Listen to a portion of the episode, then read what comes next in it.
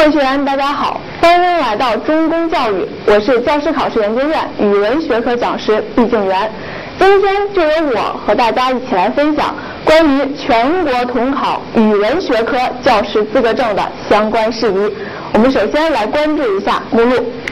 今天我们将从这四大部分来全面探究教师资格证究竟考什么，究竟如何考。第一大部分，考试内容的四大板块。第二大部分考试的命题方向和思路，第三大部分考试的重难点所在，以及第四大部分我们应该如何来应对这次考试。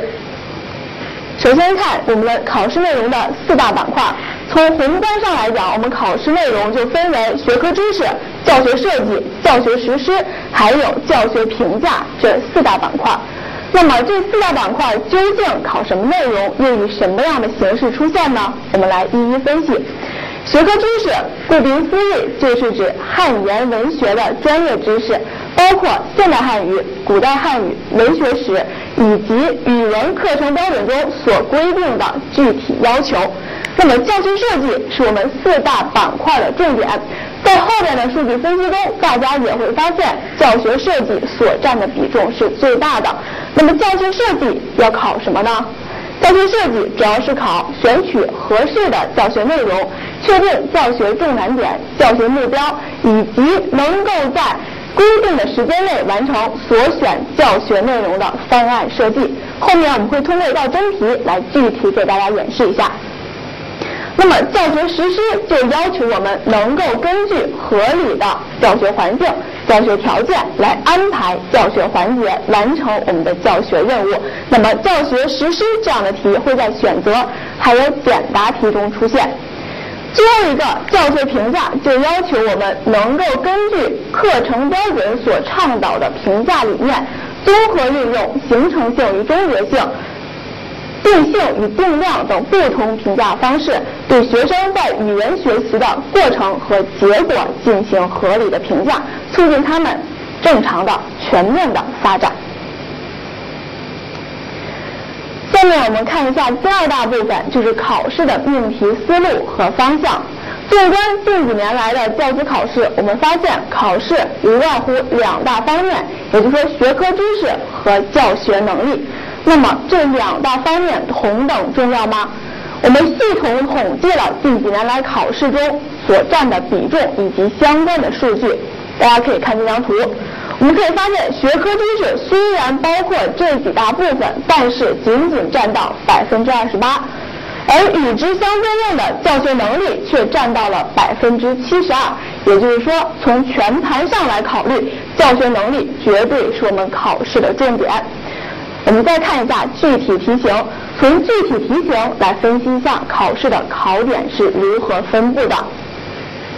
我们教资考试有三大题型：第一，选择题；第二，教学设计题；第三，案例分析题。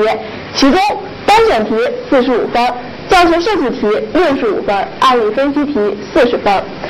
在选择题这个板块，大家可以看到学科知识与教学能力基本持平，但是在教学设计和案例分析中，教学能力却占到了绝对的优势。那么大家在以后的学习和备考中就有了明确的方向，我们应该将重点放在哪里？下面我们一起来关注一下考点分布。我们分初中和高中两个不同的阶段，为大家统计了这四大板块在考试中所占的比例。黄色区域所代表的教学能力占到绝对的优势。那么其中教学设计无论在初中和高中都是最为重点的。那么所不同的，我们可以看到，学科知识在初中占到百分之三十三，然而到了高中几乎减少了一半，仅占到百分之十七。也就是说，程度和阶段越高，那么对教学能力的考察越为重视。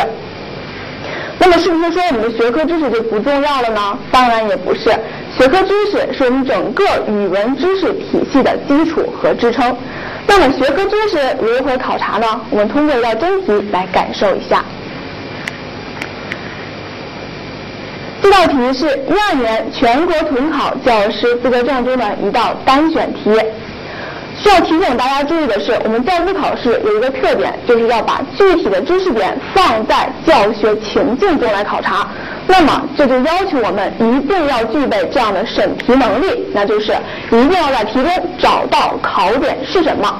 这道题非常明确，考点就是古代汉语的词类活用现象。那么词类活用现象是非常非常重要的考点。在一二年上半年、下半年、一三年上半年、下半年连续四次出现过。我们回到这道题来看一下，吾师道也，师字的活用是名词，活用为动词。那么 A、B、C、D 四个选项中，很明显 C 选项甲舟楫者，非能学也，而绝江河。水字是名词，活用为动词，答案应该是 C 选项。也许这样的题对于我们汉语言文学专业的学生来说难度并不大，但是我们每年教资考试学科知识的得分比例并不高，为什么呢？难度在哪儿呢？我们分析了教资考试中所有学科知识的考题，发现我们学科知识的考察并不在于深度，而在于广度。比如说，我们现代汉语比较出现比较高的频率很高的考点有儿化。修辞、变调，古代汉语有词类活用、名词解释、实词的解释、对诗句的理解，还有嗯特殊句式等等。那么我们文学史就考察作品的人物、作者、出处、题材。那么考点非常明确，而且考情相当稳定。但是为什么得分不高呢？关键就在于范围非常的广。那面对如此庞杂的知识体系，我们怎么办呢？大家不用担心，我们中公有一流专业的研发团队，已经为大家整合好了所有专业知识，让你形成一个具体的、明晰的框架和体系。我们看。这里为大家展示的是古代汉语里词类活用的一个图示，仅仅是冰山一角而已。对于现代汉语、古代文学、现当代文学以及外国文学，我们都有类似的图示和表格，帮助大家分析和处理专业知识。那我们专业知识、学科知识已经没有问题了，我们再看一下教学能力是如何考察的。同样，通过一道真题来感受一下。同样一二年的一道真题，题目给了陈情表的原文、课文介绍、整个单元的介绍、我们课标的要求以及学生情况、课时安排和教学条件。问题非常明确，我们本文的教学目标并让你说明依据。这样的题每年必考。但拿到这样的题之后，大家会不会一头雾水、无从下手呢？也没有关系，我们来看看我们中公为大家提供什么样的思路、方法和技巧呢？首先，我们看一下教学目标的表述，其中有五个关键点。第一个，三个维度，我们课程标准中所提倡的知识与技能、过程与方法、情感态度与价值观，相信这个大家应该都有所了解。那么第二个一个主体，这个是谁？没错，学生。学生一定是学习的主体。我们教学目标所指向就是学生在学习过程中变化以及学习的结果。所以我们的表述应该是学生会、学生能，而绝不能出现使学生、让学生这样的表述。我们再看一下第三个关键点，动词要具体。也就是说，我们所选择的行为动词一定要是明确的、可操作性强的。但是我们语文学科与别的学科相比，教学目标本身就具有那种不确定性，这就要求我们要根据具体的情况来选取非常合适的行为动词。比如说，句性的目标，我们可以选择指出。背诵、默写、复述等等，比如说过程性的目标，我们可以选择经历、尝试、模仿、参与等等。那么第四个关键点，方向明确，指的就是你给学生布置的任务，就是学生的具体学习事件一定要有明确性、导向性。那么最后一个就是数量上的要求，数量把握在三到六个。我们了解了一下教学目标的表述之后，我们来看看这样的目标又是如何确定的呢？第一个，一定要顺应我们的课程标准，有三个维度的整合是我们语文课程所追求的价值取向。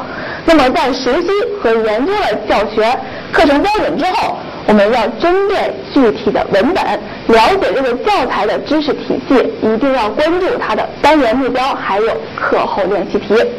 那么最后一个就是要根据实际的情况，结合学生的认知水平、认知能力，符合学生的特点。那么这些方法和技巧大家了解之后，我们来一起看一下教学目标这个满分的答案。第一点，知识与技能一定要总述我们的课程标准的要求，注意里边动词的选取以及非常明确的。学习内容的表述。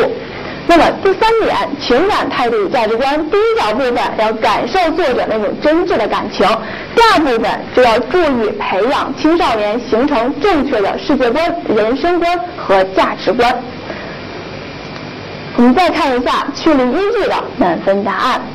第一点，我们课程标准中所有黄色的字体，大家一定要注意，都是我们课程标准中的相关表述。所以再次强调，我们课程标准的重要性，一定要对它有全面正确的把握。那么第二点就是要结合文本了，这些黄色的关键点、得分点都是直接可以从单元目标中抽取出来的。第三点非常简单了，就是要针对我们学生的情况来促进他们形成正确的价值观、世界观、人生观，符合我们课标的导向。那么最后就是送给大家的应考策略四个点：第一，学科知识的常考点，就是要结合我们的教材，全面掌握频率比较高的知识点。